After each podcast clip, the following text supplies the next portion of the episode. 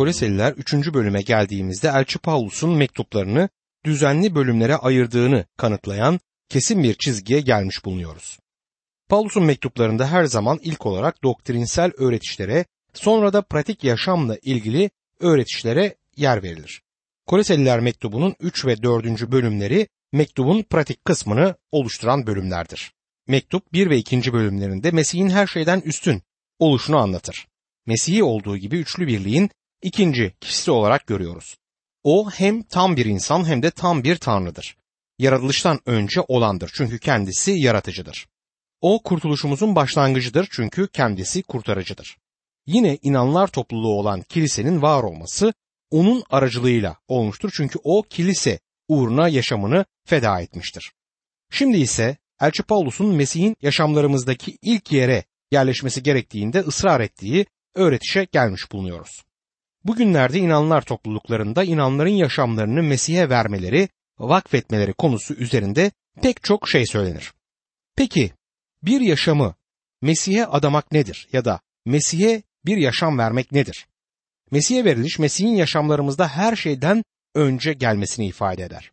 Ben hayatımı Mesih'e verdim, ona adadım deyip de canınızın istediği gibi yaşamaya hakkınız yoktur.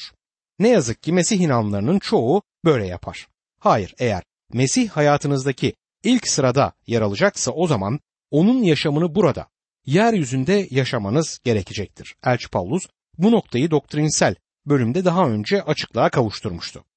Koleseliler 2. bölüm 9 ve 10. ayetlerde şöyle yazmıştı. Çünkü Tanrılığın bütün doluluğu bedence Mesih'te bulunuyor. Siz de her yönetim ve hükümranlığın başı olan Mesih'te doluluğa kavuştunuz. Evet sizler Mesih'te doluluğa kavuştunuz diyor. Şimdi ondaki bu yaşam yolculuğuna hazırız. Diğer bir deyişle Mesih gerçekten de yaşamın tüm sorunlarının çözümüdür. Elçi Paulus insanları Mesih'ten uzaklaştıran çeşitli etkenlere değinmişti. Önce etkileyici sözlerle insanları Mesih'ten uzaklaştıran aldatıcı sözlere karşı uyarmıştı. Yine Elçi Paulus insanları felsefeye, yasacılığa, mistizme ve tutuculuğa karşı da uyardı. Tüm bu şeyler insanları Mesih'ten uzaklaştıran noktalardır. İman yaşamı Mesih'in yaşamının yaşandığı bir yaşam olmalıdır. Sizler ve ben her türlü ihtiyacımızı Mesih İsa'da buluruz. Elçi Paulus Koleseliler mektubunun bu pratik bölümünde yaşama inanlar aracılığıyla yansıyan Tanrı'nın doluluğu olan Mesih'i gösterecektir. Nitekim Mesih'in yaşamı ancak ve ancak Mesih inanları aracılığıyla insanlara yansıtılabilecektir. İnanların düşünceleri ve sevgileri unutmamalıyız ki gökseldir. Koleseliler 3. bölüm 1. ayette Mesih'le birlikte dirildiğinize göre gökteki değerlerin ardından gidin. Mesih orada, Tanrı'nın sağında oturuyor diyor. Eğer Mesih'le dirildinizse yani Mesih'le birlikte dirildiğinize göre Mesih inanları imanda temellenmişlerdir. Bu konuda hiçbir kuşku yok. Kolese'de yaşayan Mesih inanlarının kurtulmuş olduklarını bu kanıtlamaktaydı. Neydi bu kanıt? Bu kanıt onların imanı, umudu ve sevgisiydi. Yani kutsal ruhun yaşamlarındaki meyvesiydi. Koleseliler 1. bölüm 4. ayette çünkü Mesih İsa'ya iman ettiğinizi ve bütün kutsalları sevdiğinizi duyduk diyordu Elçi Paulus. İnanların birbirleri arasında sevgi gerçekten önemlidir. Bu sevgi sırf sözde bir sevgi değil, bakıldığında dışarıya yansıyan bir sevgi olmalıdır. Örneğin, eğer Rabbin bir hizmetkarıysanız topluluğunuza olan sevginiz onlara Rabbin sözünü duyurmanız da kendisini gösterir. Bunun gibi sizler de kilisenizin bir üyesi olarak çobanınıza sevginizi onun kutsal kitap öğretişlerini destekleyerek göstermelisiniz. Dostum sevgi pratiktir. Hemen yanı başınızda gerçekleşen bir şeydir. Sevgi kendisini gerçek olarak gösterir. Koleselilerin imanı ve sevgisi vardı. Aynı zamanda umutları da vardı. Koleseliler 1. bölüm 5. ayette imanınız ve sevginiz göklerde sizin için saklı bulunan umuttan kaynaklanıyor der. Bu umut ve beklenti Mesih'in kilisesi için yeniden yeryüzüne gelişidir. Bu üç şey iman, sevgi ve umut Kolese'deki imanların yaşamlarındaki kutsal ruhun açıklanışıdır. Mesih'le birlikte dirildinizse yücelerdeki, gökteki değerleri arayın. Tanrı'nın sağında diyor. Mesih'in oturduğu yer böyle tanımlanır. Mesih bugün nerededir? O bugün Tanrı'nın sağında oturmaktadır. Peki bugün bizim ne yapmamız gerekir? Yücelerdeki şeyleri aramalıyız. Yukarıda olanların ardından gitmeliyiz. Ya da yukarıda, yücelerde olan şeyleri aramamız gerekir. ruhsal şeyleri ararken aynı zamanda ruhsal bir istek ve heyecanda yaşamalıyız. Olimpiyat oyunlarını seyrettiğimiz zaman koşan ya da atletizmin diğer bir dalında mücadele veren sporcuları görüyoruz. Bunlar bu mücadeleyi hedefe ulaşmak ve altın madalyaya kavuşmak amacıyla yapıyorlar. Bu sporcular gerçekten bu madalyayı ararlar. Ama öte yandan bir altın madalya peşinde koşan insanları çevremizde biz görmüyoruz. Ama aslında Mesih'i bizler aynen bu şekilde aramalıyız. Bu arayışın heyecanını hissetmeliyiz. Yücelerdeki şeyleri arayın. Nedir yücelerdeki değerler? Mesih'e ait olan şeyler, ruhsal olan değerlerdir. Psikoloji, felsefe gibi konularla aklımızı birçok bilgiyle doldurup kendimizi Mesih'in bize vermek istediği ruhsallıktan uzaklaştırabiliriz. Bu tehlikeyi göz önünde bulundurarak Tanrı'nın sağında oturan Mesih'in yanındaki yani gökteki değerleri düşünmemiz gerekmektedir. Yine başka bir örnek vereyim. Benim ortaya çıkardığım hiçbir şeyden ne bir kitap ne bir kaset aradığın yanıtı bulamayacaksın. Geçen yaz bir inanlı çift yanıma gelip yapmış olduğum konuşma kasetlerinden birine sahip olduklarını ve bu kaseti haftada en az birkaç defa dinlediklerini söyledi. Benim yanıtımsa kesindi. Onlara bu kaseti hemen kırıp atmalarını söyledim. Öyle görünüyordu ki kaset onlar için neredeyse bir put durumuna gelmek üzereydi ve bu kasete bağlanıyorlardı. Mesih'le olan ilişkilerinde oldukça bu onlar açısından tehlike oluşturabilirdi. Yine başka bir çarpıcı örnek vereyim. Paulus bu ayette önümüze gelen her vaize ya da İncil öğretmenini arayıp söylediklerini dinlememiz gerektiğini söylemez. Size şunu açıkça söylemeliyim. Beni ya da herhangi bir kişiyi kendinize idol yapmayın. Eğer yapıyorsanız ayakları çamurdan yapılma bir putunuz olmuş olur. Her şeyde sadece sizin gibi olan birisine bakmış olmayı istemezsiniz. Ben pek çok hata yaptım. Hiçbir zaman olmak istediğim bir adam, bir baba, bir vaiz, bir öğretmen olamadım. İnsandan ortaya çıkan hiçbir şeyi kendinize idol edinmeyin. Ben kurtarıcı ve yaşayan Mesih İsa'yı görüp ona iman edesiniz. Ona ulaşabilesiniz diye sizlere Tanrı'nın sözlerini duyurmaya gayret eden bir hizmetkarım. Eğer benim bu çalışmamı Tanrı'nın ruhu desteklemez ve kullanmazsa o durumda benim tüm yaptığım etkisiz ve yararsız olacaktır. Ben tüm yüreğimle inanıyorum ki kutsal kitap bize yaşayan Mesih'i tanıtan tek kitaptır. İşte kutsal kitabı insanlara duyurmak istememdeki amaç bu. İnsanlara yaşayan Mesih'i tanıtmak. Yine buna bir örnek vereyim. Gittiğim okulda bir gençle tanıştım. Bu genç bana Niagara şelalelerine yaptığı ilk ziyaretini anlattı. Genç bir delikanlı olarak bu şelalelerin Kanada'da kalan tarafına bir trenle gelmiş ve geldiği bu yerin güzelliği karşısında büyük bir hayranlık yaşamıştı. Edindiği tecrübesini bana şöyle anlattı. Trenden indiğimde şelalenin o görkemli sesini ta istasyondan duyabiliyor ama şelaleyi göremiyordu. Sesin geldiği yere doğru ilerledikçe karşıma bir bina çıktı. Büyük bir binaydı. İçeride meşrubat, hediyelik eşyalar satan küçük dükkanlar vardı. Orada birçok masa, masaların etrafında oturup çay içen pek çok insan gördüm. Bir an cesaretimi yitirmiş gibi oldum ama şelalenin gürültüsünü hala duyabiliyordum. Daha sonra koridorun öbür ucuna baktım ve hayatımda gördüğüm en büyük resmi gördüm. Bu binanın daha doğrusu koridorun bittiği yerde çok büyük bir çerçeve gözüme çarptı. Sonra bir an düşündüm ve gördüklerime inanamadım. Bu insanlar şelalenin bulunduğu yerin hemen yanı başında bu şelalenin böylesine büyük bir resmini niçin asmışlardı? Resmin yanına doğru yürümeye başladıkça aslında bu çerçeve aracılığıyla gerçek ve canlı Niagara şelalesinin ta kendisine bakmakta olduğumu fark ettim dedi. Sevgili dostum, kutsal kitabı okurken orada ölü bir kişiye bakmıyoruz. Orada gerçek, yaşayan Mesih'e bakıyorsunuz. Mesih gökte Tanrı'nın sağında oturmaktadır. Bizler yukarıda olan şeyleri, daha doğrusu Mesih'i düşünmeliyiz.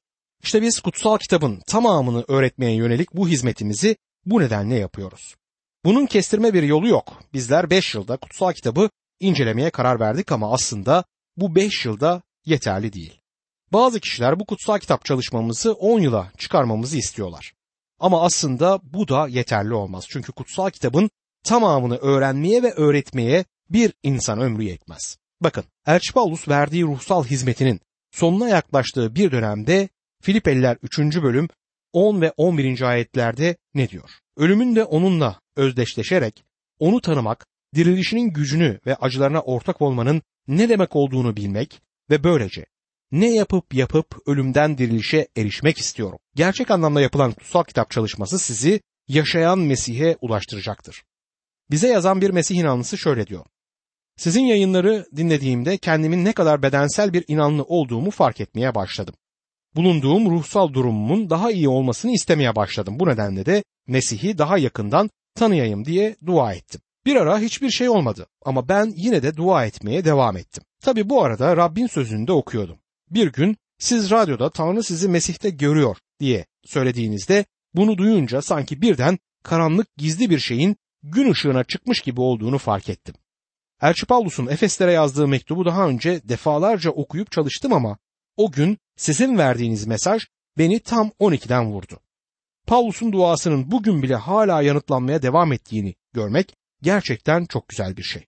İşte o gün Tanrı'nın beni yeryüzünde çeşitli günahlar ve zayıflıklar içerisinde yaşamaya çalışan zavallı bir inanlı olarak değil ama beni Mesih'te ve ona ait olan bir çocuk olarak gördüğünü fark ettim ve bu anlayış benim ruhsal hayatımı çok olumlu yönde değiştirdi. Şimdi size tüm yüreğimle söylemek istiyorum. Mesih'e yaklaşın.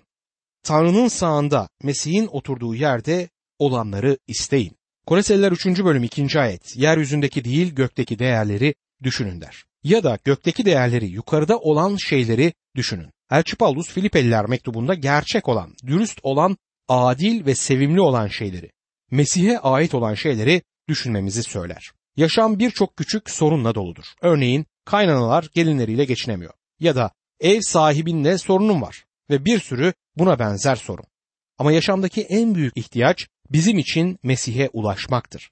Bu her şeyden önce gelmelidir. Yücelerde olan değerleri düşünmeliyiz. Koleseliler 3. bölüm 3. ayet Çünkü siz öldünüz. Yaşamınız Mesih'le birlikte Tanrı'da saklıdır der. Siz öldünüz diyor. Peki ne zaman öldünüz? Paulus Galatyalılara yazdığı mektup 2. bölüm 20. ayette Mesih'le birlikte çarmıha gerildim diyor. Evet siz Mesih öldüğü zaman yaklaşık 2000 yıl önce öldünüz. O benim yerime, senin yerine geçti. Bizler onda öldük. Yaşamımız Mesih'le bir arada. Tanrı'da saklıdır. Vaftiz yoluyla ben eski benliğimden dışarıya çıkartıldım. Diğer bir deyişle kutsal ruhun vaftizi aracılığıyla eski benliğimin efendisi olan Adem'den alınarak yeni benliğimin efendisi olan Mesih'e yerleştirildim. Şimdi siz Mesih'tesiniz. Şimdi Mesih'te olduğunuza göre onun yaşamını yaşamaya bakmalı ve onun doluluğunun sizin aracılığınızla sergilenmesine fırsat tanımalısınız. Koleseliler 3. bölüm 4. ayette yaşamınız olan Mesih göründüğü zaman siz de onunla birlikte yücelmiş olarak görüneceksiniz. Bir inanlı olarak herhangi bir yaşamınız varsa bu yaşam Mesih'in yaşamıdır. Yuhanna yazmış olduğu mektupta amacının onlara sonsuz yaşamı göstermek olduğunu yazdı. Peki elçi Yuhanna bu sonsuz yaşamı nasıl gösterecekti? O insanlara Mesih'i gösterecekti. Çünkü Mesih sonsuz yaşamdır. Ona ait olan imanlılar gün gelecek onunla birlikte yücelmiş olarak görüneceklerdir. İmanlıların yaşamı kutsaldır. Eğer Mesih'le gerçek anlamda dirilmişsek bu durumda yaşamlarımızda şu iki şey belirgin olarak görülecektir. Birincisi kendi kişisel kutsallığımız. İkincisi ise çevremizdeki insanlarla olan ruhsal ilişkimiz. Öyle görünüyor ki Mesih inanları bu kutsallık konusunda çekinmektedirler. Yaşlı bir vaiz bir keresinde şöyle söyledi. Eğer inanlılar kutsallıktan korktukları kadar günahtan korksalardı bu çok şahane olurdu. Evet bu söz sadece belirli bir inanlar topluluğu için değildir. Mesih inanlarının büyük bir çoğunluğu için bu söz doğrudur ama her nedense kutsallık konusunu pek de sevmediğimiz kesindir. Oysa kutsallık sözcüğü çok derin bir sözdür ve Elçi Paulus'un burada değindiği konu da bu aynı konudur. Yani kişisel kutsallık. İsa Mesih İsrail'de Beytlehem kasabasındaki küçük bir ahırda doğdu. Ama o artık o ahırda yemlikte değildir. O şu anda Baba Tanrı'nın sağında oturmaktadır. İsa Mesih Beytlehem'de bir yemlikte dünyaya geldi. Ama o artık o yemlikte değil. Baba Tanrı'nın sağında gökte tahtında oturmaktadır. O orada bizim için, senin ve benim için oturuyor. Evet eğer siz Mesih'teyseniz, onu kurtarıcınız olarak kabul ettiyseniz bu gerçek burada yeryüzünde sizin hayatınızda görünecektir. Dostum eğer Mesih burada yeryüzünde sizin hayatınızda görünmüyorsa o zaman belki de siz de orada cennette onun yanında görünmeyeceksiniz.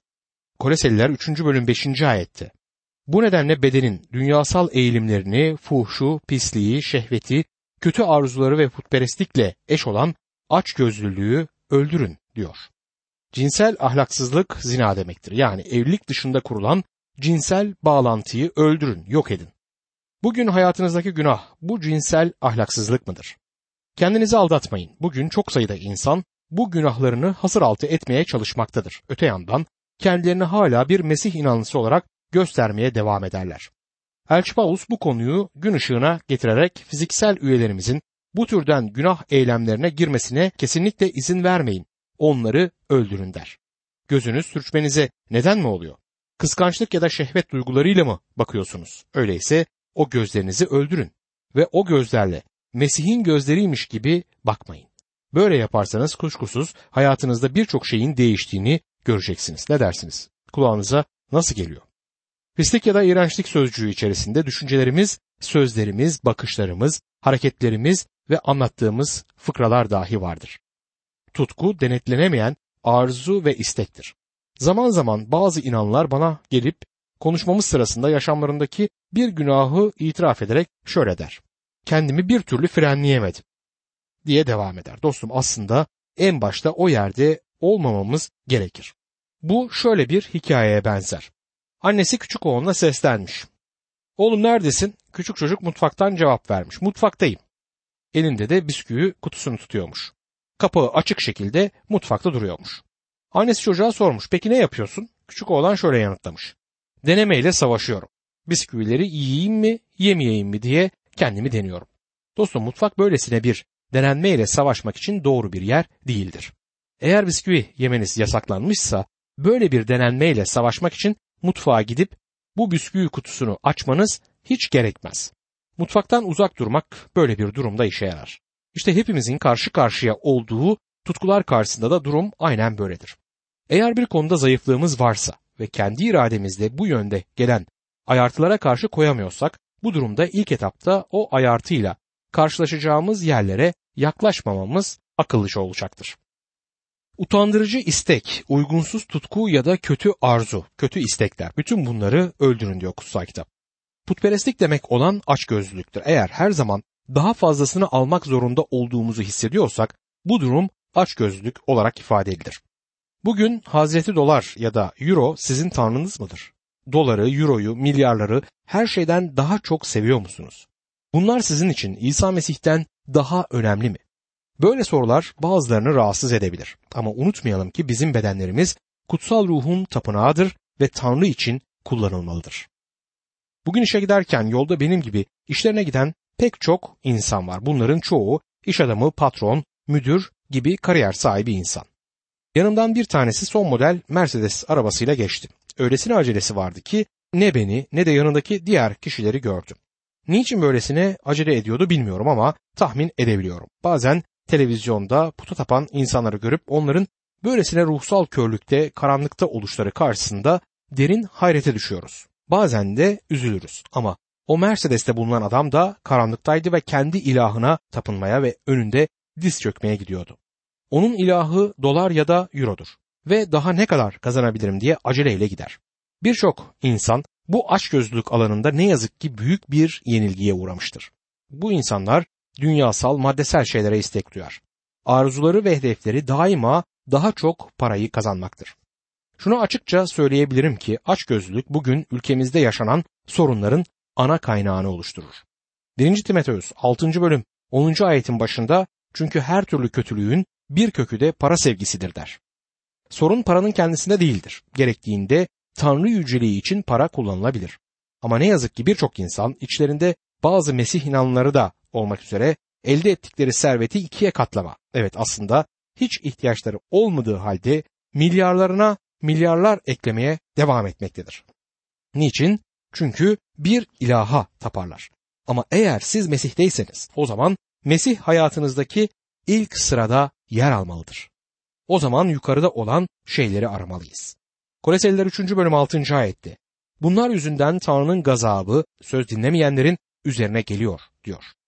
İşte bunların yüzünden, nelerin yüzünden ya da hangi şeylerden dolayı biraz önce saymakta olduğum ve dünyanın yapmış olduğu şeylerden ötürü. Tanrı'nın öfkesi, gazabı söz dinlemez insanların üzerine iner. İnsanlar sadece kayıp değildirler. İnsanlar Mesih'i duymadıkları için kayıptırlar. İnsanlar günahlı oldukları için kayıptırlar. Yani yüreklerinde günah olduğu için biz günahlı insana kayıp diyoruz. İşte günahlı olduğu için de bu şeyleri bu insanlar rahatlıkla yapabilme eğilimine sahiptirler. Koleseliler 3. bölüm 7. ayette Geçmişte bunlarla iç içe yaşadığınız zaman siz de bu yollarda yürüdünüz diyor kutsal kitap. Şimdi Rabbi tanıyan bizler de bu şeyleri bir zamanlar yaşamlarımızda bu günahları işledik ama umarım halen bu günahlarda yaşamıyoruz. Bundan birkaç yıl önce çok zengin bir gençle tanıştım. Rabbe iman etmeden önce dolar, euro ilahına tapındığını açıkça itiraf etti. Her zaman servetime nasıl yeni bir şey katabilirim diye düşünür dururmuş bu genç. Rab İsa Mesih'e iman ettikten sonra kendisini emekliye ayırmış. Zaten çok zengin olduğundan bundan sonra gelecek olan parayı Rabbin işine vermeye karar vermiş. Bundan sonraki zamanında Rabbin işine ayırmış. Evet dostum, İsa Mesih'i her şeyden önce ilk sıraya koyuyor musunuz? Bunu sormak isterim. Yoksa dünyanın uğraştığı işlerin peşinden mi koşuyorsunuz? Unutmayalım ki Tanrı dünyayı bu şeyleri yaptığı için bir gün yargılayacaktır. Peki o zaman bizler Tanrı'nın bu yargısından kaçacağımıza inanıyor muyuz? Eğer Mesih'e iman etmiş biriyseniz. O zaman yukarıda olan şeylerin ardından gidin. Böyle yapmakla kendinizi dünyanın yaptığı şeyleri yaparken görmezsiniz.